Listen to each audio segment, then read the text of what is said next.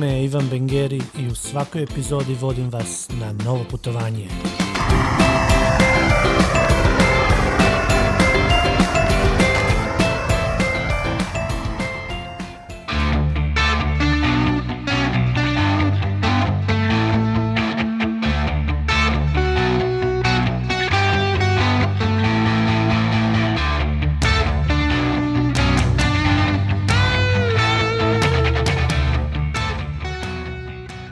Dobrodošli u novu epizodu podcasta na koji se možete pretplatiti na Apple Podcasts ili bilo kojoj drugoj platformi za slušanje koju koristite. Ako vam se sviđaju tematika i gosti, veselim se vašim recenzijama, a na taj način i ovaj će podcast dopriti do novih slušatelja. Zahvaljujem vam na tome. U šestoj epizodi ugostio sam Paula Bradburya, kojeg mnogi znaju kao uporno kritičara hrvatskog turizma i birokratskog aparata općenito, no malo vas vjerojatno zna da je Paul prije nego što je doselio u Hrvatsku na otok Hvar posjetio 95 zemalja, a uz to je napisao i dvije knjige. Znali ste to? Pričat ćemo upravo o tome. U ovoj epizodi upoznat ćete Paula Putnika.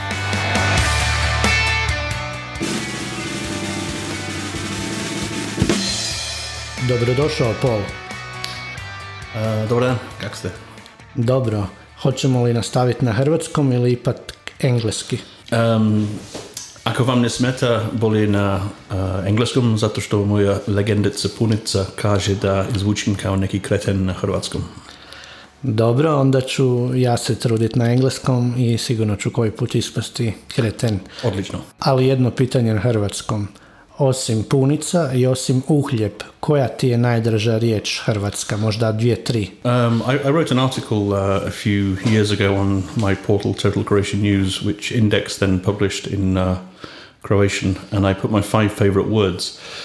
Uh, the first one is ajme meni. I just think that's a really great phrase that I use all the time. Uh, the second one is potpis, which doesn't sound very strange to Croatians, perhaps, but um, if you put two words together, pot and piss, uh, lornats and you know the rest, then uh, it is quite funny. And um, we actually have a saying in English that uh, if you have no money, we say you do not have a pot to piss in. And so there is an Australian guy guys actually formed a company on Brač, Pot Piss Day because they thought it was so funny. And then obviously um, Vukojebina is a is a is a is a favourite, and uh, I've been to some interesting places in Croatia that fit that description and the wider region. And then I'm also very fond of the word uh, radodajka, which I think is just a, a, very expressive word. And then the final phrase I had was um, I translated it into English as a girl on in Newcastle on a Friday night, which is a radodajka Vukojebina. but you you have a, a wonderful, wonderful language, and I just wish I understood a lot more of it because the slang and the way you guys swear it's super expressive. It's really really interesting. And what would be uh, Vukojebina in your country? Which part? Which part? I think uh, anything close to Newcastle and and the northeast um, and, and and parts of the black country uh, outside Birmingham. I'm pretty much sure that people in Croatia they perceive you as a critic of our tourism and a guy who has a really realistic uh, view on uh, Croatia, Croats, and everything that happens here. But today we are here to talk about your travels. Before you moved to Croatia, you visited 95 countries. Yeah, I was very. I've been very fortunate um, to have lived and worked in different places, and uh, I moved to Croatia when I was thirty-two, and by that time, I'd been to 95 countries. And it was only two years ago, some 16 years later, that I went to my first new country since I came to Croatia. So um, now I'm at 96 and hope, hope to get to 100 before I die. Your first trip was when you were 18? Um, I, I, I, traveled a little bit around Europe with my family, um, but uh, when I was uh, 18, I moved to Germany and I became a um, Zimmermädchen, uh, like a Chistachica. Uh, and I was the first male chambermaid in this four star hotel in Munich. And uh, uh, I got fired after four days because my friend made a joke about a snake being on the loose around the hotel, and the Germans didn't like it very much. But I cleaned rooms for about. But uh, uh, your friend did it, not you. But yeah, but by by association we were together. So um, so I, then, then I found a job in the next hotel, and I cleaned. Uh, I think it was two thousand seven hundred and ten toilets in my chambermaiding career, and I have to say it was the most uh, physically demanding job I've ever done. And uh, my friend and I, we had a plan to um, buy a one-way ticket to South America, and uh, I went first. Um, and I was staying in Guyana with a school friend, and uh, we were supposed to meet in Manaus outside the Opera House. This was before internet. This was before um, uh, you know all that stuff. We, we were corresponding by postcards through the American Express travelers checks. It was like 20 years ago. This was no, thirty years ago. This was 30 years ni- ago. 1988, before you were born. I just started elementary school that year. And uh, so we uh, and, and so we agreed we would meet on October the first, uh, nineteen eighty nine, in uh, in front of the Opera House in Manaus in the Amazon at one o'clock, and we would wait for the other person for four days between one o'clock and two o'clock. And uh, if the other person had not come by October the fourth at two o'clock, then you were on your own. And um, I was there for four days, and I was there for one hour for four days. And at two o'clock on October the 4th, I suddenly realized that I was alone in the middle of the Amazon with no real idea how to travel, no idea where to go, $2,700 in my pocket, and I just panicked. I had no idea what to do. So that was my first sort of experience of international travel um, outside the comfort zone. So it was not intentional to be a solo travel trip. No, uh, m- most of my life has been Sluchino. Actually, I've just I've gone from one thing to another. Um, Same like Croatian tourism, right? exactly, I think I think they've been following me since I was a baby and, and doing their strategy based on my my, my travels. Um, and so yeah, so I I basically. Spent then another four months going around uh, South America, having the most amazing experience. But you know, I was on a. Uh, I, I went from Brazil to La Paz, and there was no road on the map. But the, we found this Brazil nut factory that was carrying Brazil nuts to La Paz, and they sold us a ticket on top of the truck um, for twenty five dollars. And uh, it took us. They said it would take two days. It took six days, and we were. I was terrified of heights, and we were on these mountain roads through the Andes, and honestly, it was the scariest. Uh, one of the scariest experiences I've had. But we we made it finally. So well, so that was my first trip, and um, and then finally, I decided I was on one of these Inca trails um, with a Swiss guy, and I was thinking about my life, and I decided to come back to the UK, go to university. Um, and so I went to um, uh, Rio de, de Janeiro, which was the cheapest place to get back for tickets, and uh, I had, I think, one thousand one hundred dollars left, and uh, no, sorry, six hundred dollars left. Six hundred dollars left in my pocket, and um, I, I I was told I could get cheap flights to Madrid, and uh, I went to the travel agency in Rio, and the cheapest ticket was um, eleven hundred dollars, which was five hundred dollars more than I had, and I was literally thought I was stuck there forever. So then I tried to get um, uh, to get some work on one of the ships sailing from from Rio to to Hamburg, and I was told that I could go the next day. But then somebody warned me that a pretty young boy like me might have a lot of in- interesting times on the ship, so I decided not to do that. And eventually, I found um, a travel agency that was selling tickets for five hundred and ninety three dollars, but only to the Brazilian nationals because they had a special rate for nationals at the time. And I managed to persuade him to sell me a ticket, so I had seven dollars left. Um, but the ticket went five days later, so I was sleeping rough on the beach at Copacabana for five nights, not eating, not drinking, and then finally got to um, the airport, and somebody had stolen my shoes. So I had no shoes left, and I hadn't shaved for nine months. Um, and uh, they told me that the economy class was full, and I thought this guy had tricked me. So they upgraded me to business class. So and so there I was, sort of flying business class, having not, not washed for, for, for a week, and the, the guy next to me wasn't that happy.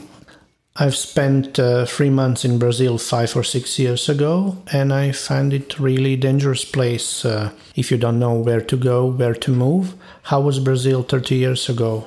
I mean, you know, you have to understand that I was a very naive traveller. I still am a very naive traveller. My, my wife can't believe that, my kids can't believe I'm still alive when they hear the stories of, of, of my travels before. Um, but back then, I, I remember that uh, I got off the bus at Buenos Aires um, coming from Chile, and somebody had put mustard all over my um, rucksack, and then everybody came to help me washing it off, and then suddenly somebody un, un, unclipped my money belt, and I managed to stop it. But then, so there was some petty theft, but it wasn't really that bad. And then I remember when I got to Rio, um, I got off the bus, and to walk down to the uh, to the beach was down this road. And there was nobody on the road and i started walking and this guy came towards me and i'd just been on the bus for 24 hours. It was hot. I was broke. I was stressed about getting the flight. And uh, he came to me with a baseball bat and was just like dinero like like give, give me money. And i was just so like at the end of my seven dollar syrup in well, the pocket. th- th- th- this was before I got the ticket, so I didn't even know if I was going to do that. And I just, I would just fuck off, would you? And and I just kept walking, and um, I was just feeling this baseball bat coming onto my head. And I got to the safety of the street, and I looked around, and he was just standing there with his just uh, eyes staring at me like no one's ever done that before. And of course, it was incredibly stupid. But um, I've somehow managed to be quite fortunate with my travels. I've never been shot or stabbed or beaten up yet, but um, there's still time. Yeah, now it's much easier because uh, you can have some money in Brazil on debit card, and Yeah. uh, locals actually they have like 500 kunas on it, and if someone stops them to rob them, Okay, right. they just uh, go to ATM or give money. Because first advice I got from my friend when I went to Brazil, he told me if someone tries to rob you, just give him money, Yeah. mobile phone, or anything else. Yeah, I think I think in future I, I would do that, but at the time It I was not possible at that time. Yeah, yeah, yeah. And, I, uh, I, I didn't have that much money. And then, uh, what uh, did you have any dangerous situations in uh, other countries? yeah, I mean, and, uh, again, looking back, incredibly dangerous. But at the time, they just didn't seem um, too too bad. I mean, I I did a big trip, um, which I guess we'll talk about later. Uh, when when I I crossed the border at midnight, walking through the snow from Montenegro to Kosovo with KFOR uh, troops. And I surprised them because n- there were no hitchhikers at midnight in the snow in March of 2001. And so I had a gun to my head at that point. Um, I had a gun to my head in Rwanda in 1994 when I worked as a humanitarian aid worker because I, by mistake, destroyed a roadblock. Um, so you know, it wasn't very clever. So you know, think, things like that, were, looking back, were incredibly dangerous. Sober? You did it sober? Oh, so but actually, I, it was a it was a it was a, a funny story because I was I was working as an aid worker and I was doing humanitarian um, uh, food distribution to all the returning uh, refugees from the camps in Tanzania and Goma, and I had a, a team of five local Rwandese, great team, and in the morning at five o'clock we would leave with a convoy of trucks of food and seeds, like 150 metric tons, and we'd just arrive in a field in the middle of Africa and word had got around, and so at about seven o'clock you'd see the first silhouette of somebody walking over the horizon, and some of them walked twenty kilometres just to get this uh, this aid, and we delivered it, and we, it was a, um, the most amazing experience of my life, I have to say. And then every day on the way back, um, I would take the team out for beers and kebabs, and we had a good team spirit. And they had these um, military uh, checkpoints all over the uh, all over the country, and it was basically two oil drums full of sand, and then a rope uh, in the middle. And the car I was driving a Toyota Land Cruiser, and uh, it had the logo of our agency, Care International. So it was clear that we were aid workers, and they got to know me after after a while. And so one day they they lowered the rope, and I went through, but um, the rope got stuck in the wheel, and I did the turbo acceleration, and uh, I was trying to go from zero to 150 in three seconds. Um, and it took a bit of time to get going. And then I looked through the window, the mirror, and t- these two oil drums were rolling down the hill after me, and I couldn't stop laughing. And so I just thought, let's just keep driving. So I kept driving, doing about 140. And then in the mirror, I saw this Toyota Land Cruiser pickup doing uh, 160 with seven soldiers with Kalashnikovs. And I pulled over, they put a gun to my head, and I, I still couldn't stop laughing. And, and, and then they took out one of my staff and they be, just beat him. And obviously, that was uh, a horrible thing. So, those sort of situations. I mean, I was in a plane crash with a Boeing 727 when we, when we landed in Eritrea. Um, but again, it was just such a surreal experience. And looking back, yeah, of course it was dangerous. But uh, I'm, I'm a firm believer in um, trying anything once. And I've been incredibly lucky not to be. Um, in more trouble than I've been. I've never never been in prison yet. I don't think you know. I think, but I've been in some strange situations in in, in Gaza and, and the West Bank and stuff like that. But uh, So far, so good. Sadly, that area is in the news these days. When did you visit the Gaza Strip? Yeah, I went in. Uh, so in 2001 on this trip, I uh, I ended up staying in a really interesting place. It was like a squat in uh, West Jerusalem, and there was a uh, liberal Jewish daughter of a very very right wing. Um, Jewish family that that lived in Gaza before this is when they had mm-hmm. Jewish settlements there, and uh, she was giving shelter to a Palestinian Christian um, who was living illegally, and so it was this really, really interesting sort of thing. And so we that that was a really amazing education into life in in in, in Israel there. And then one day that they were allowing um, tourists into Gaza at the time, but they they checked everybody. And so I went for like a day trip just to go in and. Um, I mean, it was horrifying, and uh, and that was 20 years ago, and God knows what it's like today. And uh, you know, um, I don't really want to get into the politics of Israel versus Palestine on this because it's it's very complicated. But uh, I just can't imagine what it must be like living in that hell. And if you look at the size of Gaza, it's 20% bigger than the island of Hvar. mm Hvar has 11,000 inhabitants. It has beaches all around. You're free to go wherever you want Gaza has 2 million people with nowhere to go. Yeah. I just hope uh, the things that are going on there now will stop soon. Yeah, me, me, me too. But it's it's a, the, the, there is no solution, unfortunately, to the whole problem. That's uh, that's the great tragedy. But apart from traveling, you also wrote a book, actually two books about your travels. Yeah, the first book um, I wrote uh, is called Lebanese Nuns Don't Ski, which mm-hmm. uh, I wrote about a trip in uh, 2001, which was probably like one of the highlights of my certainly my traveling life. Um, and basically, uh, I was in a relationship before um, in in the UK with, and my wife ran off with a hairy truck driver, and uh, it was a little bit devastating at the time, and I, I didn't take it very well. And so I was drinking lots uh, in the village where I was, uh, where we were living, and she'd moved out. And after about two months of this, a friend of mine said to me in the pub, he said, You know, you can't keep doing this. What, what are you going to do with your life? And I said, You know what? I'm going to hitchhike to South Africa. And the whole pub just erupted in laughter. And uh, he, he went to the toilet. And as he went to the toilet, I just thought, Why not? And so when he came back, I said, Yeah, today is the 24th of November 2000. Uh, three months from today, on the 24th of February 2001. I'm going to come to this pub when it opens at 11 o'clock. I'm going to have two beers, and 11:37 exactly, I'm going to walk out with a half-size rucksack. I'm going to walk past my house, out of my village, out of my life, down to the motorway five kilometers away, and put a little sign out saying South Africa and everybody laughed. But then for the next three months, I did just that, and uh, I made a, a, a, rough itinerary going through the Balkans, through the Caucasus, through uh, the Middle East, through East Africa. So, did you visit Croatia for the first time then? I actually came uh, very briefly in 1988 to Medjugorje because I was educated in a uh, Catholic boarding school. Yeah. And so I came to Zagreb for, uh, overnight and then I went to Medjugorje because uh, I'd heard about this amazing place I had to go as a, as a Catholic boy. So, but apart from that, yeah, it was the first, uh, it was the first trip. And, um, and so then I made this trip and I got in touch with all my former aid worker friends and asked where, if they knew anybody on the route, were they on the route? And, you know, for example, a girl I knew in Tajikistan, she was now working in Albania. So we traveled together for two weeks. And um, it was just nine months, amazing, amazing trip. And so I, at the end of it, I put together a book, uh, which is now on Amazon. It's a great read. Everyone can find it. Lebanese Nuns Don't Ski, author Paul Bradbury.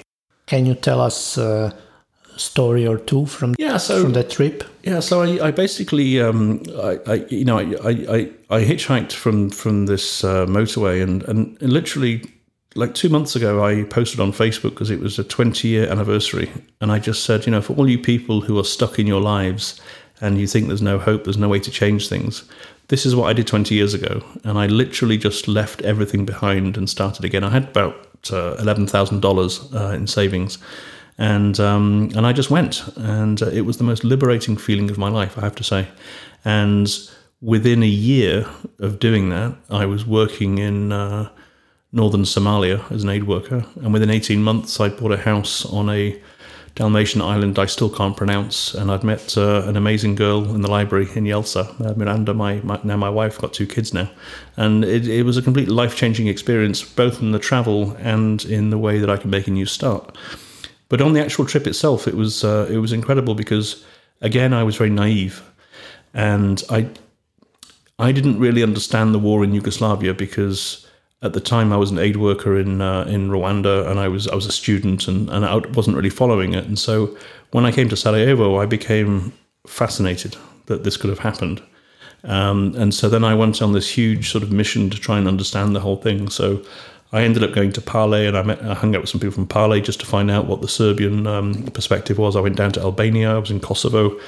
Um, went up to Serbia as well, and so I tried to sort of see it from lots and lots of different perspectives. Um, I went to Bulgaria, where 10 years before I'd been working as a volunteer uh, teacher in this small town called Kurdjali, and I went back to the old school to go and teach, and some people still remembered me from there. That was amazing.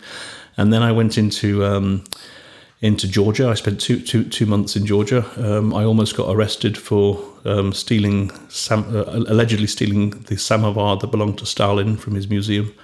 Um, and then we went down to um, Armenia, and uh, I ended up walking across the border from Armenia to Iran. And there's this amazing village called Megri, which is the, the most southern um, village in, in Armenia, and it's full of vodka and it's full of green and everything. All these Iranians come on the day trips and they just drink, and then they just you know then they go back and they cross the bridge and and they you know it's just desert the other side. And I and I was supposed to go with a friend of mine again and he was refused entry. And so I ended up walking to Iran on my own. Um, and that was an amazing amazing 15 days. And then I went into um, into Dubai and then I, I uh, across to Jordan to Lebanon and into Israel and, and, the West Bank where I found myself in the middle of a gun battle between the Israelis and the uh, and the Palestinians and then we had the flight to. Um, I, I, didn't hitchhike, obviously, all the way. Uh, and then we had the flight to Eritrea, where the, mm-hmm. was this plane crash. So it was a Boeing 727 uh, Air Yemenia. And we came into land, and I was looking out the window, going, Africa, the green of Africa. It was so nice to be back. And I just thought the approach was all wrong. And we hit the um, runway sort of really, really sort of uh, at, at a bad angle and we just kept we just kept going, and uh, it, we weren't slowing down. And uh, there was one other Western guy on the on the plane, a guy from Denmark, and we just looked at each other, going, "This is it." And uh, finally, the plane came to a halt about 50 meters past the runway, and it was at a 30 degree angle, and the, the, the wing had snapped into two pieces. Um, and the oxygen masks do come down automatically, so that's good news. Mm-hmm. And then everybody was just like laughing and just getting up on this angle and just taking their luggage from the the overhead lockers. And then somebody said in Tigrinian, the local language, benzine. And then we could all smell something. Mm-hmm. And so then it was down the emergency uh, exits and then running away. And, and but it was okay. So that was my entry to Africa this time. And uh, your final destination was South Africa? Yeah, so I because I became so obsessed with the Balkans, I spent I was supposed to spend about a week, and I spent seven weeks there, and then okay. I spent much more time in Georgia than I planned, and I had a nine month uh, timeline because I had to be back uh, in in November in the UK for for work, um, and so with Africa, I was I was rushing a little bit, um, and then when I got to when I got to Nairobi, I found a job working for the, the same aid, aid organization.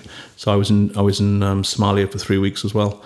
Um, and then, so my end destination was actually Madagascar. I, I spent two weeks in Madagascar mm-hmm. with a friend of mine, and then I went to Johannesburg and then flew back to London in uh, November. I came back to my local bar uh, in my village, and I'll never forget it because the barmaid, same barmaid, um, I opened the door. She walked in. She looked at me, the same lovely smile, and she said, "The usual," as though nothing had happened. After nine months. After nine, and nothing had happened after nine months. And I thought, wow, this was the life that I was condemning myself to.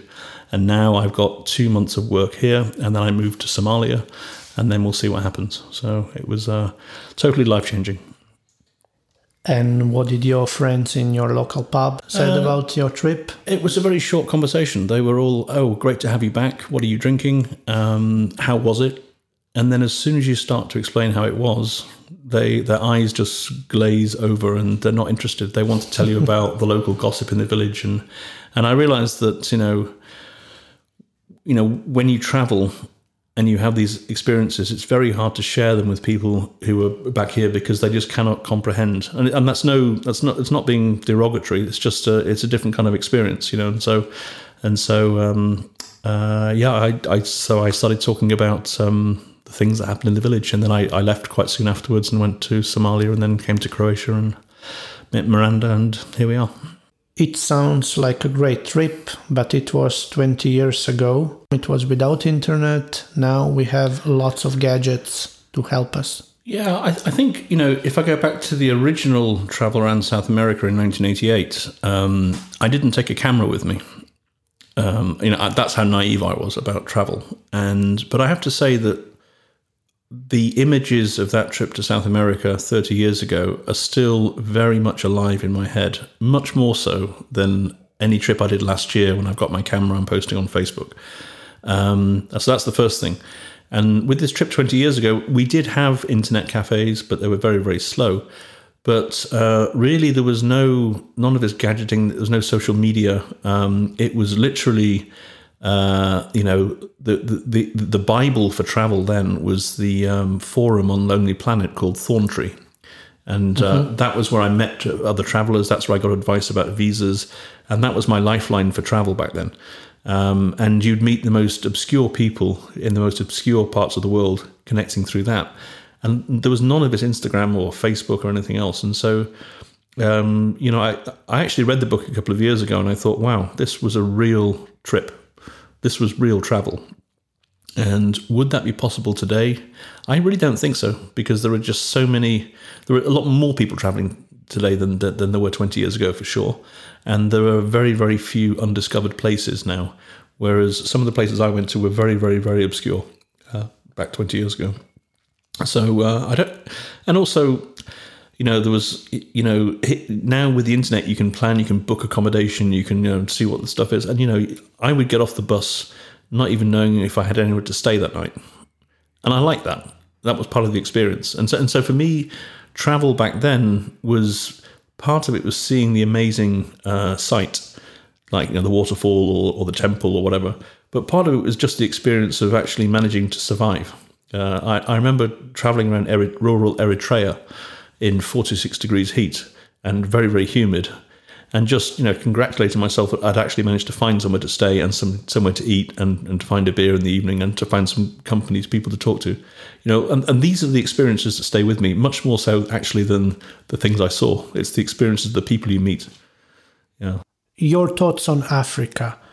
Is it changing slower than the rest of the world? I think I think Africa is definitely changing. I think it's changing slower in some parts, but uh, the most incredible transformation of any country in the world, I think, is something that I saw, and it's in Rwanda.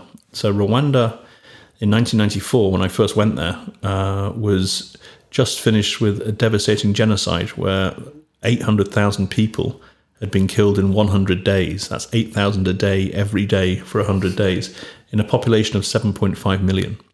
And they weren't, um, you know, they weren't gassed to death. They weren't sort of, you know, a machine gun to death. It was all machetes. It was brutal. And so I, I, I arrived two weeks after that finished, and I worked there for nine months. And here was a country that was one of the poorest in the world, which had nothing really to offer apart from being beautiful, which had two tribes that hated each other and were killing each other and yet we fast forward 25 years, and Rwanda is one of the top luxury tourism destinations in the world. We have um, luxury hotel chains in Rwanda that are opening that are not opening in Croatia. Mm-hmm. This is a country that is so backward that plastic bags are illegal. This is a country that's so backward that they deliver emergency blood. And if I remember, they banned plastic bags like 10 years ago. A, long time ago, yeah. Yeah and now you can uh, you can uh, you, they deliver emergency blood by drone anywhere in the country within 30 minutes. You know, this is a country that you know has managed to heal itself um, from this devastating. Uh, the, every Saturday, the citizens get out there and they work and they keep the place clean. It's the most it's the cleanest country in the world, I think, or well, certainly in Africa. And um, of course, there's It's not 100% democratic, I understand that, but when you have that kind of uh, ethnic division to, to come to where Rwanda's come today is incredible. And, you know, we talk about Modric and the World Cup. Rwanda is a country with no football history whatsoever, never been to the World Cup, never had a Premier League footballer play at all. And uh, they have a sponsorship deal with Arsenal Football Club. They're the first tourism country to partner with the Premier League. And they have a £30 million deal over four years, I think it is. And, you know, their logo gets seen 35 million times a day. And Arsenal is very, very involved in developing tourism in Rwanda as a result. And, you know, we look at Croatia won the world, you know, was in the World Cup final, you know, with the land of Modric. We, we, the hearts and minds, everyone's for Croatia. And what are we doing with it? Absolutely nothing. So I think some countries are uh, developing slowly, but I think you know, Rwanda is a really good example of how you can come from total disaster to to a really prosperous future. You also spent some time in Somalia like 20 years ago. How it was then in Somalia and how it is now?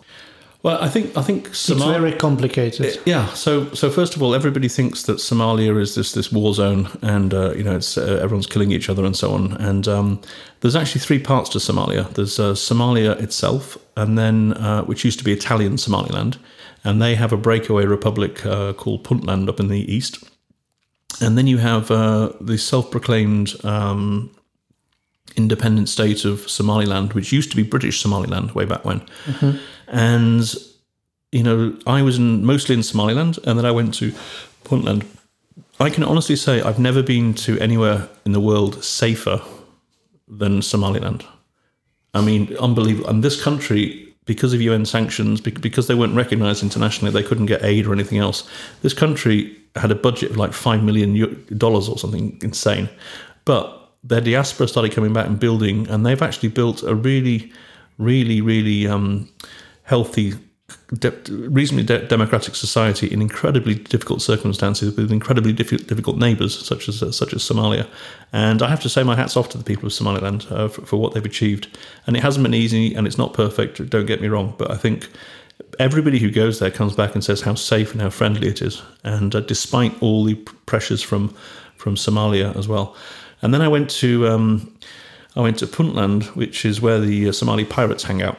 So this this is their sort of uh, and and I wasn't allowed to go um, outside the compound without an armed guard.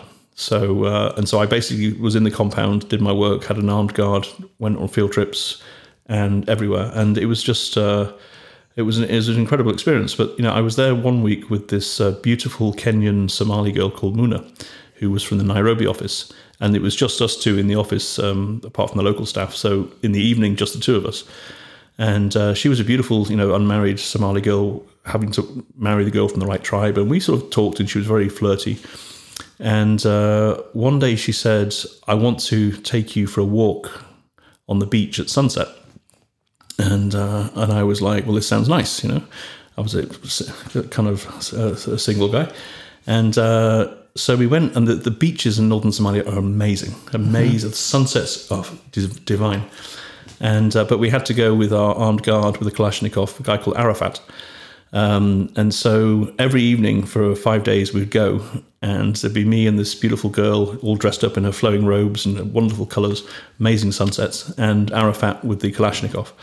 And then one day she said to me, I'd really like to um, do something today. And I was like, sounds nice. And so she got Arafat with a big argument to stay in the car.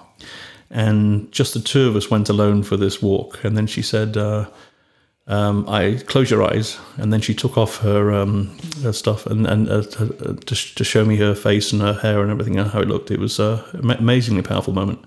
But the people of Somalia are amazing.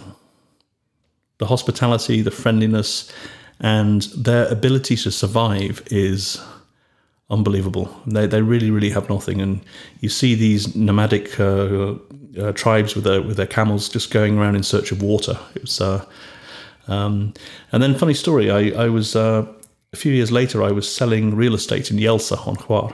Mm-hmm. And uh, this British guy, Mark, who's a good friend of mine, came to the island uh, with his girlfriend, who was half Somali. Mm-hmm. And we were talking, and I said, "Oh, um, you know, I was in Somalia." And she said, "Oh, uh, whereabouts?" Because not many Brits go to Somalia. Yeah. And, I, and, I, said, "I was in Somaliland." And she's like, Really? My mother, my father is an aid worker from Wales, and my mother is a warlord in one of the villages. And, uh, and they met, and, and, and there's me. And uh, so I started telling my stories, and I told her one story of uh, the day that uh, I went to this village and it hadn't rained for three years. And I had big red hair at the time, and uh, they had never seen a white guy before. And so I got out of the car, like with this red hair, everything. And then suddenly the clouds appeared and it started to rain. Oh my god. And so the rain god from Manchester had arrived in, in Somalia. And um, so I'm telling her the story, and she goes, Oh my God. I said, What? She goes, So it's true. I said, What do you mean? She goes, She heard about it. this is a village folklore in that that there was this guy with mad hair came one day from Manchester and, and brought and brought the rain and then and then off he went back to uh, and he's he, they, they wanted him to come back again yeah so but yeah amazing like a few a, a year later in Jelsa just to, uh, to to meet somebody who knew about that So please tell me what is the connection? What is the link I'm missing between Paul working as a humanitarian in Somalia and Paul buying a house on Hvar? Well, um, I was living in uh, in Hargeisa, and uh, I was sharing a house with uh, eight African colleagues, including this uh, lovely, uh, lo- lovely Kenyan girl, and they were from uh, Uganda, from uh, Ethiopia, from Sudan, um, and they were just an amazing group of people. And I was the only white guy or pink guy in in the building. And uh, every evening they would do they play their Scrabble and they do their things, and I would go with a gin and tonic to the um, to the rooftop there was no uh, there was no alcohol allowed uh, in in uh, in in uh, Hargeisa, but we would every week we would uh, import a printer on the UN plane, which would have sixty cans of beer in it, and we'd pay five dollars to the guy, and so we would bring a printer in every week, and that's how we got alcohol, and it was it was that kind of primitive. And uh, I finished my gin and tonic, and and I just found out that the house we had from my previous relationship had sold, and so now I had money in the bank, and I was finally free to completely start again. And um, so I was thinking about where to buy a house, and I wanted to buy somewhere on the uh, in Europe, but not the UK, somewhere close to the sea. And so I went downstairs to uh, get another gin and tonic, and uh, the African guys were they were playing uh, with their Scrabble, and then CNN was on the uh, was on the TV, and there was a reclama. Croatia, the Mediterranean as it once was. And that was it. I watched it 30 seconds and I said, let's go by there. So that's how I made my decision. Um, and then I uh, didn't know where to buy in Croatia, but because of this trip, uh, when I was in Sarajevo, I stayed with this uh, amazing uh, Canadian girl, Kendra, and she was uh, during the during the siege, during the war in Sarajevo, and then every weekend she would come for Odmor down to, to the to the coast. So she said, "Come to Sarajevo, and uh, I will tell you some places. My boyfriend and I will take you down to one of them one weekend, and let's see if we can find a house." So I went to Sarajevo, and uh, we met for a beer and uh, outside, and it's a beautiful um, town, as you know, and uh, beautiful girls, and and she was she gave me a piece of a pen and paper, and she started writing um, ten places like Dubrovnik, the Pearl of the Adriatic, to Split, Diocletian's Palace, and I was just looking at these girls, and I stopped listening, um, you know, and uh, and then she, I heard like ten, the island of Vis, and then she said, which one's the most interesting? And I felt so embarrassed that I hadn't been listening that I closed my eyes and I put my finger down on the paper. And number six was Hvar, which is uh, still an island I can't um, I can't uh, pronounce properly. And uh, and also I'd never heard of it. And she was like, "Are you sure it's an island?" And I said, "But it's beautiful, isn't it? Because it's on your list, you know." And that was it. So uh, so we came down to Hvar and. Uh, and then um, we left. It was the, it was um, uh, Vela Gospa. So it was uh, au- 15th of August. 15th of August, Spitzsaison, like, uh, and so we left at three o'clock in the morning on the Friday from Sarajevo. We stopped in Jablanica for some janjetina, um, as, as you do, and then uh, we got the first ferry from Drvenik to Sučuraj. Okay. And uh, we had a coffee in Sučuraj, and Amko, the, her Bosnian boyfriend, was a typical Bosnian who didn't really speak. He just smoked cigarettes and just that was it, you know. Anyway, so we sat down and we had a coffee. He had an espresso, I had a beer, and uh, he just said to me, Poznaš šta? Po moje mišljenje, najljepše mjesto na Hvaru to je Jelsa. and that, and that was it. That was the end of the conversation. That, that was the long. That was the longest conversation I ever had with him. And then he went back to his cigarettes and his coffee. And I said, "Okay, let's go and buy. Let's go and buy Jelsa." So then we drove from Sučuraj to uh, Jelsa, and you talk about Vukojebina. Um, Eastern Hvar. Then I was just like, "What is? What is this? There's nobody here. Everything's abandoned." And then we came to Jelsa in. Um, in uh, Vela Gospa, it was the Italians with it. Was, it was full. It was just full of life. It was really amazing and uh, there was one place for sale, so I ended up buying it. And you also met your wife there one day when you went to library to get a children's book. Yeah, because I because you know because I work for MI6, I my, my Russian was quite fluent, so uh, I, I, realized that I could I knew most of the Slavic grammar myself already. So I, if I just learned uh, some conversation and some grammar, I, I, think I could pick up Croatian. Uh, how wrong I was, especially um, on Hvar. Especially on the dialect there. Yeah.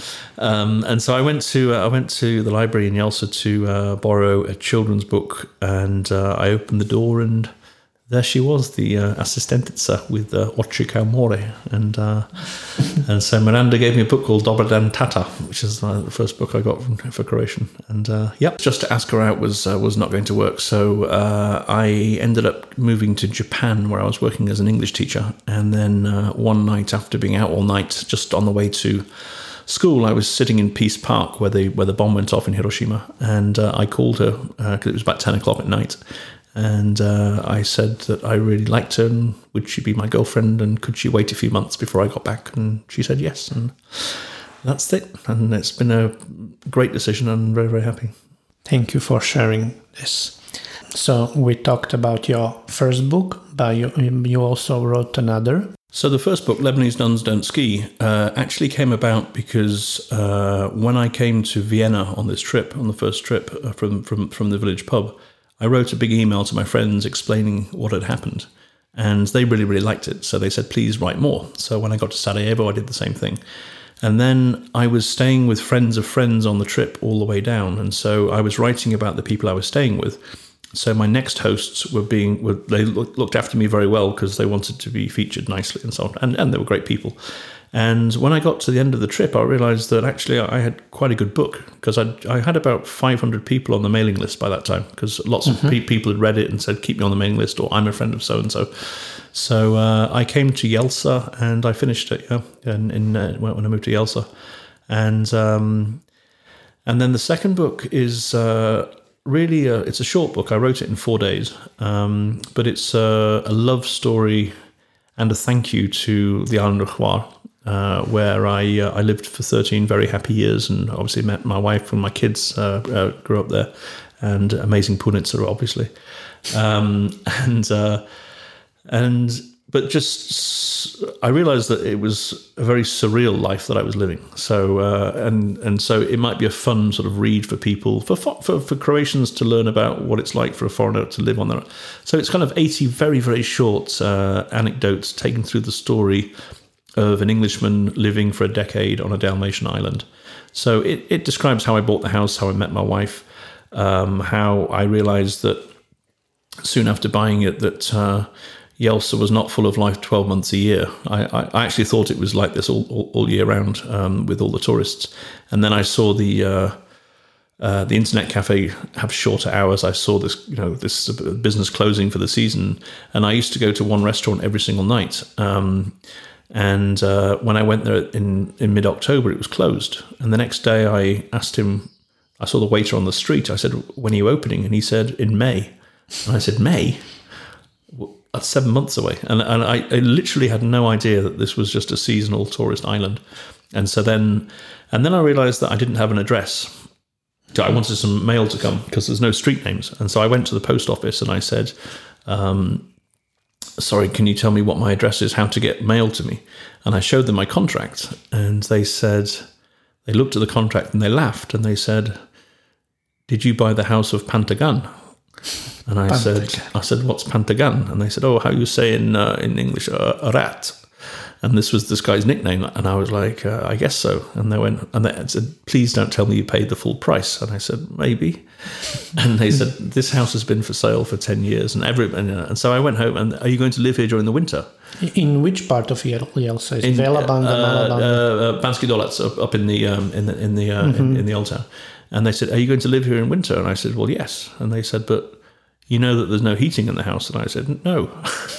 so I, I, hadn't checked because everything is still China in my life, um, you know, and so. And so then I realized, so I, these are the sort of stuff that I write about. And, and then I started a property business selling real estate to uh, to people, and I had the local. So that was your first job in first Croatia job. after yeah. moving. Okay. Yeah, yeah. and um, and you know I had the local mafia uh, like give me warnings just to step off because I was being too successful for them and things like that. So I, I write about this, and I mean they, they weren't that scary, but it wasn't that pleasant. And it's just a, it's just a book of. Um, uh, of, of 80 stories. It's called uh, Lavender, Dormice, and a Donkey Named Mercedes, who was this amazing donkey living on the uh, Islands and stuff. And it's just a fun read, and, and pe- people still buy it today as a, as a holiday read and stuff. Yeah, so uh, it was fun to write. It's also available on Amazon. Yeah, they're both available on Amazon. Yeah, but and, not in paperback, uh, just uh, PDF. No, no, uh, but you, you, can buy it as a, as a, as a on Amazon as, as a paperback and okay. uh, on, on, on, a, on a print view. And then I'm writing another book, which I promised myself I will finish this year, called um, Around the World in 80 Disasters. Okay. So this is like a, a collection of my travel stories from around the world and uh, where I got it wrong. For the moment, let's get back to Sarajevo and that paper, piece of paper with 10 places uh, in Croatia. All of them were on the coast all the ones that I, I heard because I wasn't listening to all of them, uh, but actually I, that, I did then look, didn't I? And yeah, they were all on the coast because that's the perception was that's what foreigners want. They want to be on the. I, I wanted to be by the sea. To, to, to be fair, so uh, so okay. yeah. But few years ago, you moved to Varaždin. We moved to uh, we moved to Varaždin in 2016, and um, it's a completely different experience. And at the time, people were like telling me, "Why, why, why would you leave Hvar to go and live in Varaždin? It's it's cold up there, everything." And to be honest, I think now we have the best of both worlds because if you live full time on an island like Hvar, yes, it's beautiful, but uh, in the summer you're so busy with the season that you have no time to enjoy it, and in the winter nothing's open, so there's nothing to enjoy. And so, yes, you live in paradise, but it's not actually paradise, uh, 12 month living. If you can spend some time on Hvar uh, and combine it with somewhere else, it's the amazing lifestyle location. I, I have friends who live in Munich and they spend the summer on Hvar. Absolutely perfect. And so uh, I found Varaždin to be a really, really great place to be because I find the mentality up north um, is way way more to my liking. Um, people really work for a living here. People really appreciate uh, you know things, and uh, they don't they don't have this dependency on tourism that it's just going to happen and there's money going to come every summer from renting, and it, they don't have to try that hard. Um, and uh, I, you know, we're also very close to Zagreb. Zagreb is a city that I used to hate. I think it's one. Of the, I think it's probably the best place to live in uh, in Croatia these days. Um, it's got a very very vibrant scene, and, and um, there's a lot happening there. Um, and it's surprising, actually, if you actually look around, the number of foreigners who are living in continental Croatia is quite staggering how many there are. And they're all doing little things in little villages, and they've all found their perfect piece of, uh, of heaven um, away from the crowds, away from people. And, uh, you know, Croatia has, it's a very safe country. Very safe country. And like I, I know diaspora from Australia who are coming and many Croatian people are not aware of that no, fact. Uh, absolutely not. I, I, also think it's the one of the safest places in the world. It, it, absolutely is, and and you know I know several Australian diaspora who've actually moved to Croatia to bring up their children because it's safer. Mm-hmm. Um, we have the best lifestyle in Europe here. Uh, we have incredible, authentic experiences. You know, incredible stuff. That, you know, like dormice festivals, pumpkin festivals. You know, I mean, I mean these things. You know, it's just it's just in, in, the stuff that happens here is just amazing. And everywhere I go, and, and you'll know more than me because you travel, you know, you know Croatia better than I do. But every region you go to, there's just an incredible experience to be had that doesn't necessarily get written about. And you know, people say I'm a great writer. I'm not. I'm just a person who's privileged to report on uh, so many fantastic things in this country that nobody else writes about in English. To what extent do you think the town of Varaždin and Varaždin County use their tourist potential? You know, if you look at Varaždin itself, it is one of the most beautiful towns in Europe, and, and I can see you know an advent, advent in Varaždin, but make it that into a really, really, really uh, you know a, attractive thing. I, I, I, think it would be sensational. But the one town that I think uh, everybody laughs at me when I say this, but the one town in this region that I think is just absolutely incredible, which has so much potential. Potential is a terrible word. I I, I, I, hate potential because, as Matija Babić uh, said, um, Switzerland has no potential and Croatia has lots of potential. And the reason is because if there is potential in Switzerland, they realize the potential and it becomes something. And here we just talk about potential. But uh, I'm fascinated, I mean, truly fascinated by the town of Ludbreg. Mm-hmm. Because I went there in 2016 as a guest of the Varaždin County Tourist Board. I, I was doing some work with them and I'd never heard of it before. And we had this thing with the centre of the world, and that's what everybody knows about. Yeah. But then you go a little bit deeper, and they have this amazing restoration center, one of the top places in Europe. Uh, they have the only certified miracle in Croatia, which you can physically see in a church and have Holy Mass there. If religious tourism is your thing, it's not my thing, but I know people, a million people go to Medjugorje every year, and there's nothing there, and there's nothing officially there because it's not been.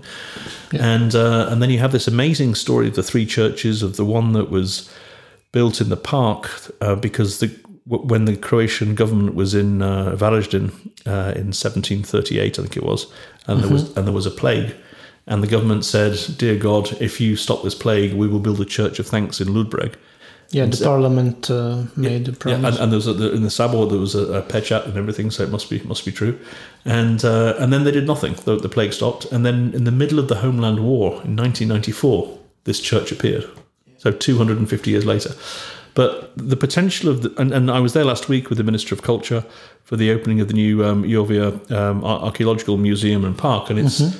it's a brilliant addition to tourism here. And the workshop space for kids is going to be fantastic. Um, but the potential of this uh, religious tourism, to me, we have all these tourists from Poland coming to Medjugorje, and they spend the night in Varaždin on the way down, just as a place to stop. And none of them know that 20 kilometers away, there's actually an amazing religious experience that should be part of their trip, um, and wine roads and everything else around it. And so I'm now working with a Polish uh, tour guide, um, Sabina, uh, who's translating our website into uh, into Polish. And she's been up there and she's getting the training to be a, uh, a Varaždin County tour guide. Mm-hmm. And we're now talking to Polish tour agencies about bringing Polish tourists to Ludbreg uh, mm-hmm. to have to have Holy Mass in the presence of a miracle in Polish with their Polish priest. And this is just a simple thing that we can do. And so, just to explain who is not familiar, in Ludbreg, uh, you can see the chalice with the blood of Christ. Yeah, so it was. Uh, it happened in in 14, 1411. The priest in the um, in the uh, private chapel of the, of the of the Baron said he wasn't sure about this blood to wine whole thing, and then it just turned into blood, and uh, he hid it in the wall for many years and on his deathbed, he told somebody about it. And then it went down to Rome, and in 1535, it was certified as an official miracle. It was taken through the streets of Rome, and now it's back in Ludbreg. I also think, and you would probably agree, that uh, Jelsa and Processia Zakrižan also has a big potential, which is not used even close. You know, if you look at religious tourism. And if you look at what Croatia has in terms of those experiences, you know, uh, the, the, the one in Sinj, you know, on, on, on you know, you have Zakrižan, you have, um, you know, uh, in, in Ludbreg on the first uh, first uh, week of September, September you, you, yes. you, have, you have 100,000 pilgrims coming. If you could make a Marija Bistrica, all these things, Trsat, if you make a, a map of these things and you come up with a strategy, this is a huge, huge, huge thing, which is not for everybody but niche tourism is where the future is. And these are people that will spend money. These are people that will come out of the season. These are people that will come to places that are not on the coast. This is a massive network. And these are people from Catholic countries close by, such as Germany, such as Italy, such as Austria, such as, uh, such as Poland. Also this, Poland, yes. This is a huge. So, what I would do is I would build or I'd fund a religious exhibition centre in Ludbreg, which is the mm-hmm. de facto capital of uh, religious tourism because it has the miracle. And you bring people in for that experience, and then you would show them everything else that there is, and then you develop a network there. And to me, it's, it's, it's clear as day. I went to see the Kingdom of Accidental Tourism to uh, present this idea, and I met two of the most senior people in HTZ, uh, one of whom I respect a lot, and the other one, uh, she had no idea that Ludbreg had a miracle. Many people don't. Yeah, but but if you're the senior people in, in the National Tourist Board, you think you may have a clue what the country has to offer. But anyway, Did at least the local tourist boards recognize the opportunity in Paul Bradbury moving to this area?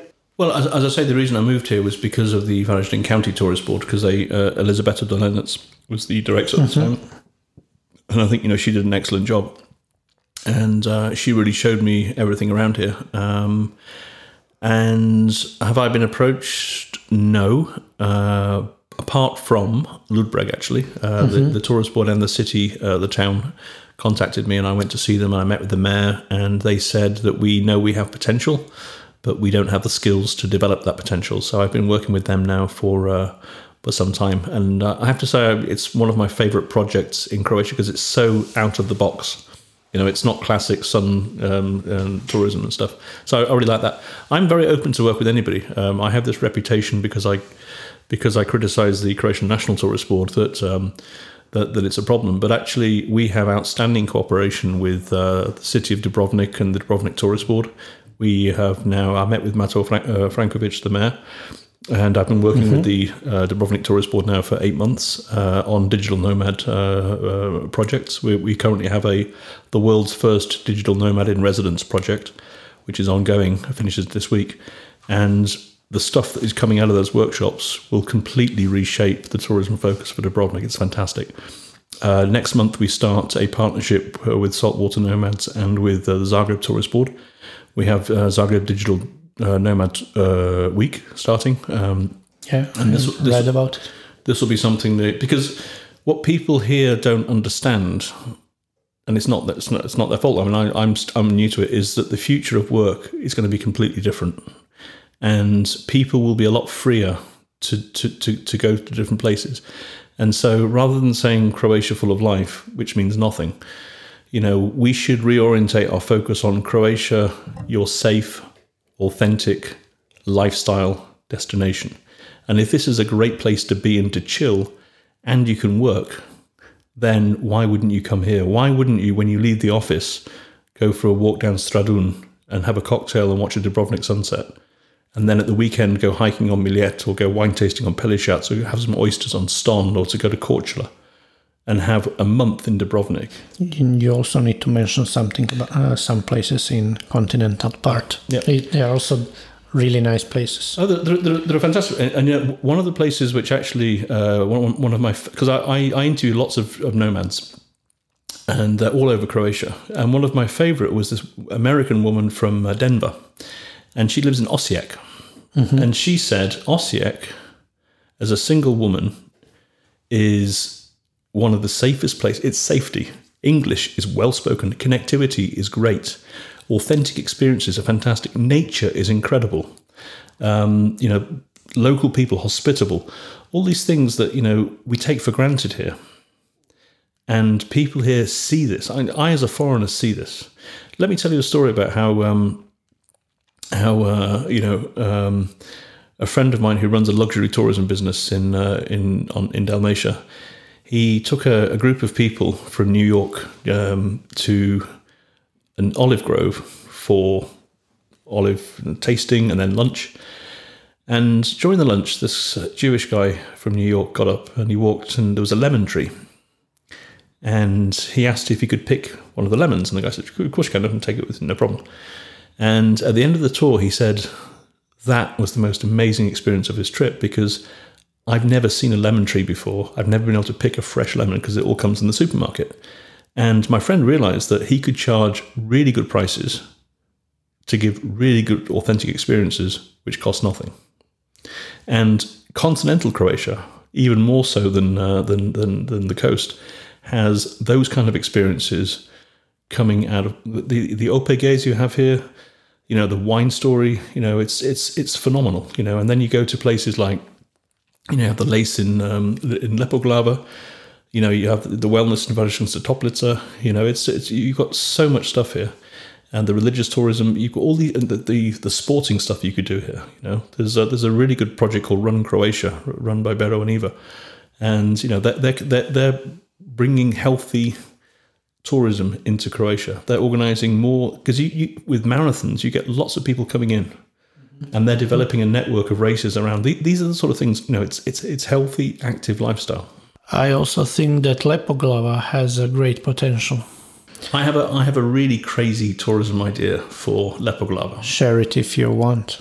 So, as you probably know, it's the only place in Croatia which has an active volcano.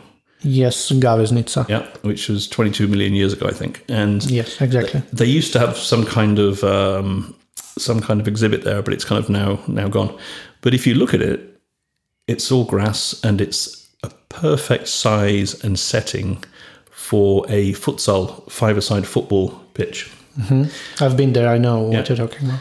So what I would do is I would create because there are the, you have the craziest football pitches in the world. You know, you have it, the one in Imotski is always always always mentioned, for example. Did you approach someone from uh, Lepoglava for that? I wrote a story about it, but uh, uh-huh, okay. Uh, um, but but it'd be more of a national level thing. This, mm-hmm. but but what I would do is I would because I don't know how many volcano museums there are in the world, but the, the ge- geological stuff that's there, the stones, are really interesting. Yeah, they uh, have a Ahat stone. Yeah. But my idea would be that we would create a football pitch and then we would have an international tournament between countries that have volcanoes, active volcanoes, and they all they all come and we make this some kind of event with some kind of exhibition center on volcanoes, or, and it'll be quite quirky. But you'll get people that will want to come and see it and take part and have a game, and then you'd have a local guy uh, team of five that would, would play anybody that wanted to come and play.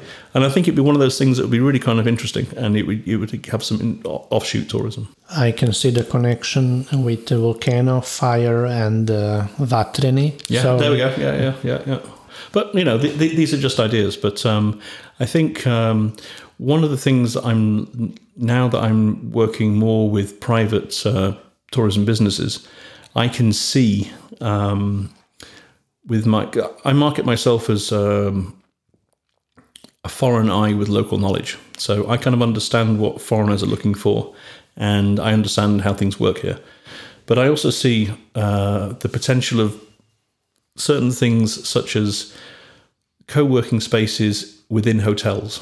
Mm-hmm. If we if we can develop that, if we can have parts of hotels that actually are co-working spaces, and we can work together to bring that experience to people that stay in hotels. Uh, so uh, I'm now talk, working with the Hilton Hotel in Zagreb, mm-hmm. and we're going to have uh, part of our conference will be there, and then we're going to have part of our uh, co-working stuff there, and together we'll turn it into the digital nomad capital of Zagreb. This is where all the fun events will be happening and so on like that. Um, I also see a lot of people here who are doing amazing stuff on their own. They're, they're trying to get official recognition, but it's not coming. And one of the most exciting uh, projects I'm working on now is there's a very interesting young lady called Teodora who, who is uh, in Zagreb, and she is the number one authority on Korean tourism to Croatia. She's bilingual. She taught herself uh, Korean. She's been to Korea, and she worked with Uniline to develop the uh, tourism market there. She worked with the National Tourist Board when they opened their office in Seoul. But she's basically been left aside, and I see phenomenal potential with her. If I just listen to her and say, "Tell us what it is that Korean tourists want," and then let me connect you with the people that can deliver that and then we can completely bypass the system and deliver an outstanding tourism product. And those are the experiences that I'm, I'm interested in developing. So after moving to Croatia in 2010, I bought the house 2002. I moved full time in 2003. Okay. So your first job in Croatia was in real estate.